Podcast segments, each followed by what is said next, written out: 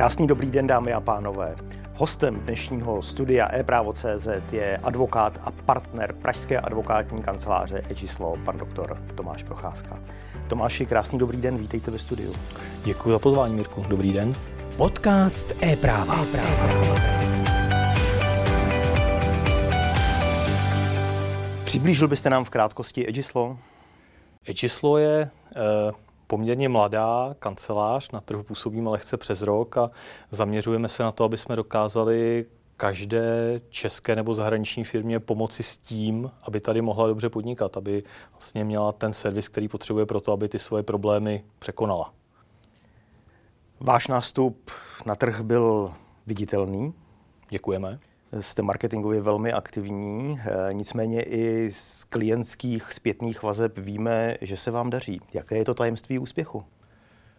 Já si troufnu říct, že to, eh, proč se nám daří, je, že víme, co chceme dělat a víme zároveň, jak ten náš biznis dělat nechceme. Protože my, když jsme eh, přemýšleli nad tím, jak by vlastně Agislo měla vypadat, tak eh, jsme se s kolegy shodli na tom, že potřebujeme si vlastně ujasnit, proč to celé chceme dělat. A to, na čem jsme se shodli, to naše proč, tak je to, že víme, že chceme řešit problémy, problémy našich klientů. Ty problémy chceme, aby byly náročné, aby byly eh, pro nás intelektuální výzvou a zároveň chceme, aby jsme do té práce chodili rádi a to pro nás znamená to, že se obklopujeme lidmi, kterým dokážeme věřit a se kterými se nám dobře pracuje a z toho už to všechno pak vlastně vyplývá samo a eh, troufnu si říct, že si dokážeme najít klienty, kterým eh, tohle je blízké a vlastně ty věci vnímají dost podobně. Dá se ten klient nějak typizovat, popsat, nebo je to opravdu široká škála klientských profilů od A do Z? Eh, já bych eh, řekl, že máme takové dvě velké kategorie. Jedna kategorie jsou střední nebo větší zahraniční firmy, které tady prostě potřebují pomoci s nějakým podnikáním a už eh, nemohou si dovolit spolupracovat s nějakým, řeknu, samoadvokátem. A potom u těch firm, které jsou vlastněné z Čech, tak to jsou spíš firmy větší, protože máme zkušenost takovou, že potřebujeme, aby ta firma si vlastně vážila té naší práce. Máme zkušenost, že když tam je nějaký ten jeden vlastník, který prostě každou tu korunu takhle jako otočí a říká si, mám jí dát tomu advokátovi, anebo si ji prostě vezmu domů, tak potřebujeme, aby ta firma trochu poporostla a aby on viděl hodnotu v tom, že když tu korunu tomu advokátovi dám, tak vlastně za to dostávám to, že můžu klidně spát a e, třeba nějaké peníze ušetřím nebo i vydělám v budoucnu. A to nepřijde samo od sebe a ta firma podle našich zkušeností k tomu prostě musí mentálně dorůst, aby tam tu hodnotu viděla. Vy jste odborník na pracovní právo. Pracovní právo je asi dnes nejviditelnější zatím e, specializací vaší kanceláře. Vím, že nejste pracovně právní butik, věnujete se korporátu, věnujete se sporům, nemovitostem. Určitě bychom mohli v tom výčtu pokračovat. Přesto za ten rok a půl, nebo v tom druhém roce existence, e, jak Chambers, tak Legal 500 e, vás začali renkovat, což u nově vzniklých firm rozhodně není obvyklé. Co je za tím úspěchem? Je to vaše značka osobní? Je to tým? Já bych říkal, že to je, eh, neskromně řeknu, že do nějaké míry určitě i ta značka, ale nejenom moje, ale vlastně i těch kolegů, protože ten tým, který eh, tam dělá u nás pracovní právo, tak eh, v tuhle chvíli čet, čítá vlastně šest lidí, což je na poměry českého trhu tým spíše větší. A to taky znamená, že vlastně nás vyhledávají právě ty firmy, které eh, opravdu už eh, neřeší úplně tu pracovně právní rutinu, ale jsou ty kauzy, které řešíme opravdu eh, zajímavější, náročnější. O řadě by se dalo povídat. O těch nejzajímavějších mluvit nemůžeme, protože máme mlčenlivost. A e, já bych taky řekl, že to není jenom Legal 500 a není to jenom Chambers, ale vlastně první ocenění, první, kdo si nás všimnul, tak byla právě právnická firma roku, kde jsme dostali o, ocenění velmi doporučovaná kancelář a z toho máme velkou radost a vlastně e-právo bylo první, kdo si toho našeho vstupu na, na trh všimnul a jsme za to rádi. Děkujeme. Mimochodem, jak se člověk stane špičkovým pracovním právníkem? Jaká byla ta vaše cesta k pracovnímu právu? Já jsem se k pracovnímu právu dostal tak vlastně náhodou, protože Když jsem studoval tady na právnické fakultě v Praze, tak jsem záhy měl jistou míru deziluze z toho, že chodím na školu a učím se věci, které se právu vlastně vůbec neblíží. Že jsem měl dost jasnou představu, jak bych jako dělal právničnu v době třeba starého Říma. A pak, když za mnou chodili kamarádi a říkali, hele, ty studuješ ty práva, já potřebuji poradit, co mám tady dělat, tak jsem tak musel říkat, hele, jako úplně ti neřeknu, co máš dělat teď, ale před dvěma tisíci lety by se to řešilo zhruba takhle. Což eh, nebylo úplně ono. A pracovní právo na té fakultě byl vlastně první praktický předmět, u kterého jsem se dostal, eh, kde jsme řešili něco, co má opravdu nějakou relevanci do současné doby. A když jsem dělal postupku, tak eh, pan profesor Petr Hůrka eh, na základě mého výkonu na zkoušce mi řekl, Tomáši, pojďte k nám dělat pomocnou vědeckou sílu. Tím jsem se k tomu pracovnímu právu tak nějak úvodně dostal a už mi to vlastně těch skoro 20 let zůstalo. A pro mě kouzlo pracovního práva je v tom, že je to právo o příbězích, protože je spousta právních oblastí, kde můžete dělat intelektuálně zajímavou práci, ale je to spíš úředničina. Jo? Prostě přijdete, kupujete obrovskou firmu, za tu firmu se platí prostě miliarda, ale je to vlastně jenom práce s papírama, kdežto když máte pracovní právo, tak tam kolikrát právě dokážete skloubit to, že je tam příběh eh, toho člověka, příběh té firmy, takže je to vlastně zajímavý. Pokud máte správný typ smyslu pro humor, tak se ji pobavíte. A zároveň to je intelektuální výzva, proto jsem vlastně u toho zůstal. A předpokládám, že dneska s panem profesorem Hůrkou si vyměňujete názory na no novel, tak, novelu zákonníku práce. No tak samozřejmě a eh, ne ve všem se shodneme, ale tak já myslím, že to k tomu, eh, to k tomu patří. Uh, jaký je vlastně váš názor na tu novelu zákonníku práce, která v době, kdy natáčíme tento rozhovor, uh, leží stále ještě v poslanecké sněmovně? Stále ještě leží. Já e, říkám tak jako ošklivě, že to vnímám jako promarněnou příležitost, protože ta novela e, řadu věcí podle mě měla potenciál udělat e, vlastně o dost lépe. Tady konkrétně narážím třeba na to, jak e, vlastně prakticky likviduje možnost práce na dohodu o pracovní činnosti, dohodu o provedení práce, kdy jdeme velmi daleko nad to, co po nás chce Evropská unie, protože prostě ministerstvo se tak politicky rozhodlo, že prostě ty dohody velmi zpřísníme. Přitom ta evropská úprava říká, že vlastně tohle to dělat nemusíme. Ale politicky jsme se rozhodli, že to takhle vlastně ty šrouby přitáhneme. E, stejně tak tam vidím obrovskou nevyužitou příležitost u práce na dálku, kdy zase, když už si tohleto téma ta novela vybrala, řekla si, hele, pojďme to upravit, to je dobře. To je určitě něco, co, co ta praxe vítá. Na druhou stranu eh, obrovská část problematiky té práce z domova prostě zůstala úplně mimo zájem té novely, přestože na to firmy upozorňovaly v různých připomínkách, kdy vlastně vůbec se tam neřeší problematika BOZP, to znamená bezpečnosti těch lidí, kteří pracují z domova. A současně eh, jako není tam žádná motivace to těm firmám usnadnit, takže vlastně pořád tady bude ta absurdní situace, že vy máte člověka někde prostě u jezera na chatě, ale BOZP plníte, jako kdybyste ho měli prostě u vás ve fabrice a musíte se o něj starat. A tohle to všecko je mně lidsky líto, protože eh, těžko snáším, když vidím, že se něco dá udělat prostě o hodně lépe a není tam ta motivace toho člověka, který to dělá, jako lépe udělat. Tak to mě jako vadí, proto to takhle kritizuju. Na druhou stranu samozřejmě ta novela má spoustu jiných pozitivních věcí. Tam, co bych určitě vytáhnul, tak je otázka elektronizace v zákonníku práce, v pracovně právních vztazích, kde se vlastně posouváme eh, tam, kde jsme měli být už řadu let. Eh, to znamená, že můžeme tady čekat, že se že se posunou firmy do toho, že prostě budeme uzavírat pracovní smlouvy elektronicky, dokonce budeme elektronicky vyhazovat lidi z práce. Pokud by to možná někoho zajímalo, tak si tady zase přihřeju vlastní polívčičku. Dělali jsme tady na, půdě, na půdě e-práva k tomu velmi podrobný eh, webinář, kde vlastně probíráme eh, během půl dne všechno, co ta novela vlastně chystá, na co se ty firmy mohou, eh, mohou připravovat, protože, jak jste říkal, Mirku, je to pořád v parlamentu. Na druhou stranu vypadá to, že už to třeba začne platit eh, 1. září.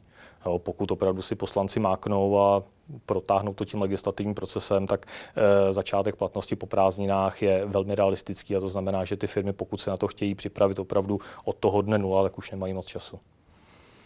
Předpokládám, že naše pracovní právo bude mít nějakou skupinu dlouhodobě neřešených problémů. Které to jsou a proč podle vás se zákonodárce k ním staví zády? Já těch problémů eh, zase tím, jak eh, mám tendenci ty věci dělat eh, tak, aby se to dělalo nejlíp, jak můžeme, tak já bych těch věcí měnil opravdu velkou spoustu. Co je taková jako věc, která mě trápí osobně a s čím se setkáváme vlastně pravidelně, tak je úprava ukončování pracovních poměrů, kdy vlastně teďka ten zákon počítá s tím, že když někdo dostane v práci výpověď, tak musí chodit za tou firmou a říkat, podívejte se, já u vás chci nadále pracovat, já bych se chtěl do té práce vrátit. A tohle to ten člověk musí říkat vlastně celou tu dobu, kdy se s tou firmou soudí, což může být tři, pět, někdy taky deset let. A teprve potom, co to skončí, tak eh, by se ten člověk vlastně do té práce opravdu měl vrátit a je to úplně odtržené od reality, kdy já jsem teda za svou praxi nezažil jediný případ, kdyby se ten člověk do té firmy opravdu vrátil, protože než ty spory skončí, tak ten člověk kolikrát prostě má jinou práci, už se tam vlastně ani vrátit nechce, je to jenom nějaká diskuze o penězích a přijde mi, že to je ze strany zákonníků práce hrozně pokrytecké, protože on říká, tady se prostě pojďme hrát nějakou hru, že ten člověk se tam vrátí a všichni víme, že to tak nebude. A mně by se třeba v tomhle hrozně líbilo, kdyby jsme dokázali tu právní úpravu posunout tak, že prostě když ta firma udělá nějakou chybu, dá tu výpověď špatně, tak se u toho soudu prostě jenom vyřeší, kolik ten člověk má dostat peněz a prostě se všichni normálně profesionálně rozejdeme a nebudeme si hrát na, nějakou, na nějaký takovýhle tanec. A e, druhá věc, která je zase taková moje e, e, něco, řeknu, co mě prostě lidsky vadí, tak jsou regionální rozdíly v odměňování, protože tam pár let zpátky proběhlo vlastně soudní rozhodnutí, kde jak nejvyšší soud, tak ústavní soud vlastně řekli, podívejte se, zákonník práce čteme tak, že pokud nám zaměstnanci pracují v jedné firmě na stejné pozici, tak mají mít stejné peníze. Tam to byl případ eh, České pošty, kdy vlastně se řešilo, že člověk, který dělal šoféra v Praze, tak pak byl přeložený do Olomouce a eh, protože v Olomouci jsou obecně nižší mzdy, tak eh, ta pošta mu ty peníze sundala. No a on to u toho soudu vyhrál, takže teďka vlastně soudy nám říkají, podívejte se, kdekoliv vezmete člověka na tu stejnou pozici, tak mu prostě platíte stejně a musíte platit vlastně pražské platy, ať už je to e, v nějaké třeba pohraniční vesnici, kde ta mzdová úroveň je prostě úplně jiná.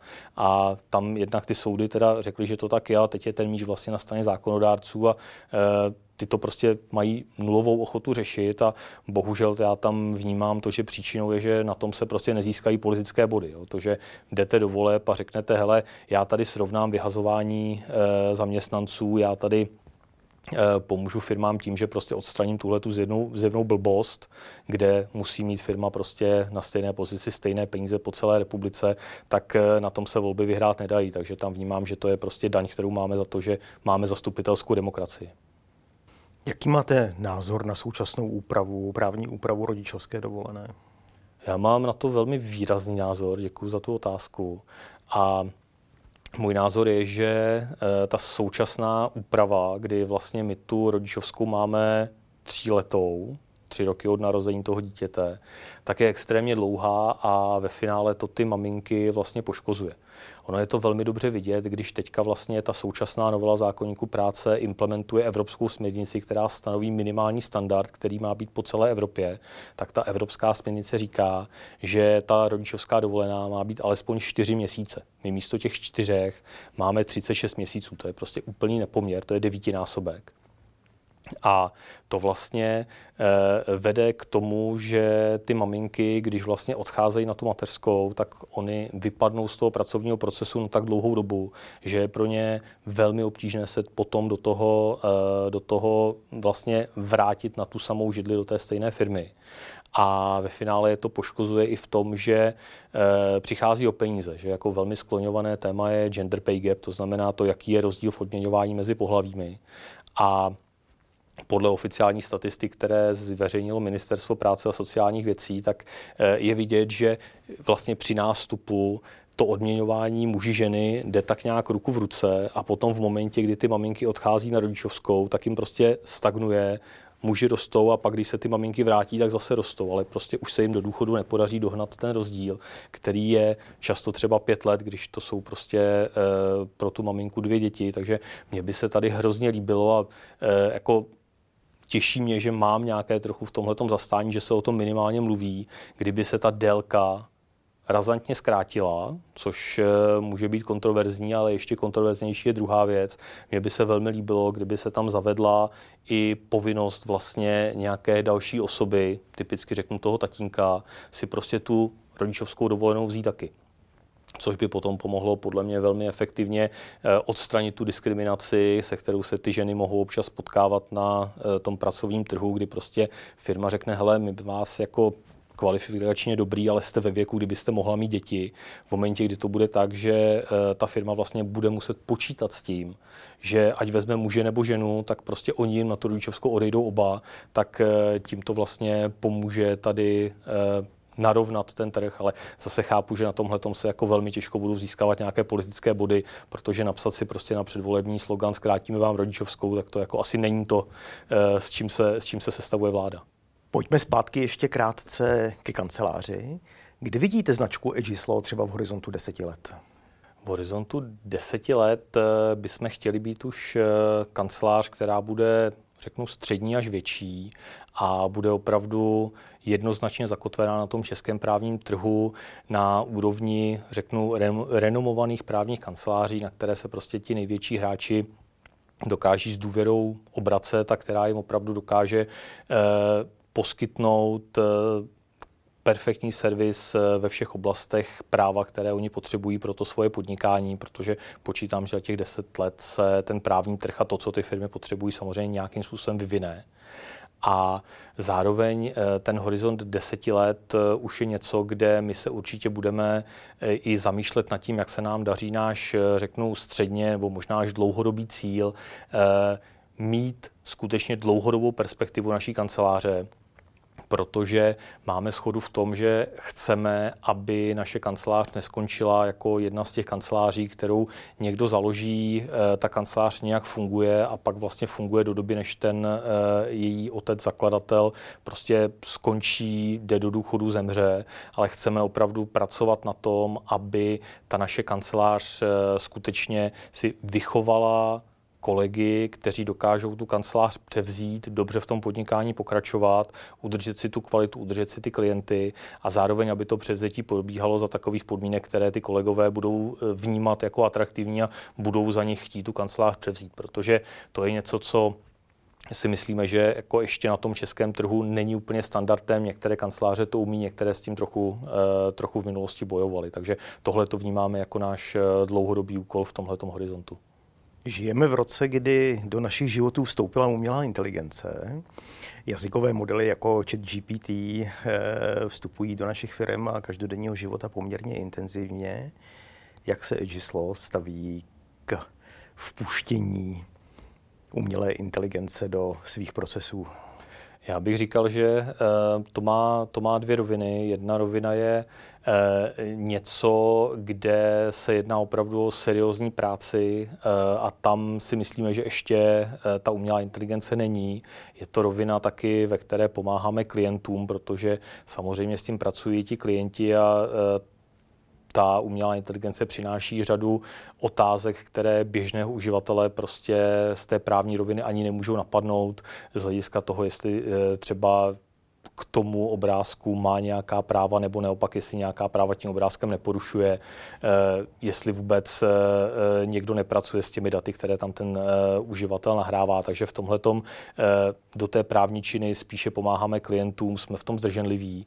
Na druhou stranu myslíme si, že je to velká příležitost a je to něco, co ten právní trh velmi změní my co, eh, my, co teď aktuálně děláme s umělou inteligencí, tak eh, používáme to eh, řekl bych nejvíc, kde nám to funguje, tak je to na tvorbu marketingových testů, textů, když budu úplně otevřený, protože v tom si myslíme, že to je něco, kde ta umělá inteligence pracuje perfektně. Zároveň ale zkoušíme, jak to bude fungovat, ty různé nástroje, které máme k dispozici i v těch jako oblastech dalších, eh, co třeba je můj sen a co tak pravidelně zkouším a pořád jako jsem z toho zklamanější a zklamanější, ale věřím, že to jeden, jeden měsíc se mi to povede, tak se třeba snažím vycvičit umělou inteligenci k tomu, aby mi analyzovala rozsudky, že mám představu, že prostě vezmu ten rozsudek, nahraju to do toho a ono mi to řekne, hele, je to o tomhle, tohle byl skutkový stav, takhle se tam dívali na to ty soudy. A je potřeba, jako někdy to funguje, někdy ne, ale beru to jako s velkou rezervou, protože uh, už se nám stalo, že prostě se na to nedá spolehnout, občas si to tam vymýšlí nějaké prostě úplné jako hlouposti, ale uh, věřím, že to je něco, co třeba v horizontu dvou, tří let ten trh jako úplně změní, protože když se díváme na nástroje, které fungují už v trochu jiném jazykovém prostředí, tak uh, Řešili jsme, jestli třeba nedokážeme nasadit nástroj, který funguje v Americe pro litigátory, Eh, a dělá to, že vám vlastně projíždí elektronický obsah spisu u soudu, projíždí ty podání a rovnou páruje do toho textu důkazy a rovnou upozorňuje na to, kde třeba jsou nějaké rozpory ve vyjádření protistrany, ale tím jsme zjistili, že tohle to prostě nejsme schopni napádovat na český jazyk, takže tam je ještě potřeba prostě nějaký vývoj, ale eh, je to téma, které nás, řeknu, vyloženě baví a blbneme s tím. Otázka na závěr. Jakou radu do života byste dal mladým právníkům, kteří se v budoucnu chtějí věnovat pracovnímu právu? Já bych říkal, nejlepší rada právníkům je jít k nám, jít k nám pracovat a zkusit si to, jestli my jsme firma, eh, se kterou by, eh, se kterou by si lidsky sedli, protože to si myslím, že je jedna z nejdůležitějších věcí. Ale eh, zrovna pracovní právo je něco, co se dá dělat prakticky v jakékoliv kanceláři. Já mám zkušenost, že vlastně každá kancelář o sobě říká, že dělá pracovní právo. Ale pokud to někdo chce dělat, tak eh, ten přístup k tomu není složitý, ale je to spíš o tom, aby si ten člověk eh, opravdu našel tým, ve kterém si řekne, jo, tady rád chodím do práce, tady chci prostě něco dělat. A potom je to, eh, potom je to už o tom, aby na sobě pracoval a našel si, eh, našel si v tom to, v čem je dobrý a to v tom, v čem se chce rozvíjet i v tom oboru pracovního práva. Ono to jako, eh, když si to člověk odpracuje, jak to prostě přijde. A jsem vlastně takhle vyrostl taky, jak věřím, že to dokáže i někdo jiný. Tomáši, děkuji za rozhovor a budu se těšit na budoucí setkání. Také se budu těšit a děkuji za pozvání, Mirku. Dámy a pánové, hostem studia e-právo.cz byl advokát a partner Pražské advokátní kanceláře Egislo, doktor Tomáš Procházka. Díky, že jste s námi, přeji vše dobré.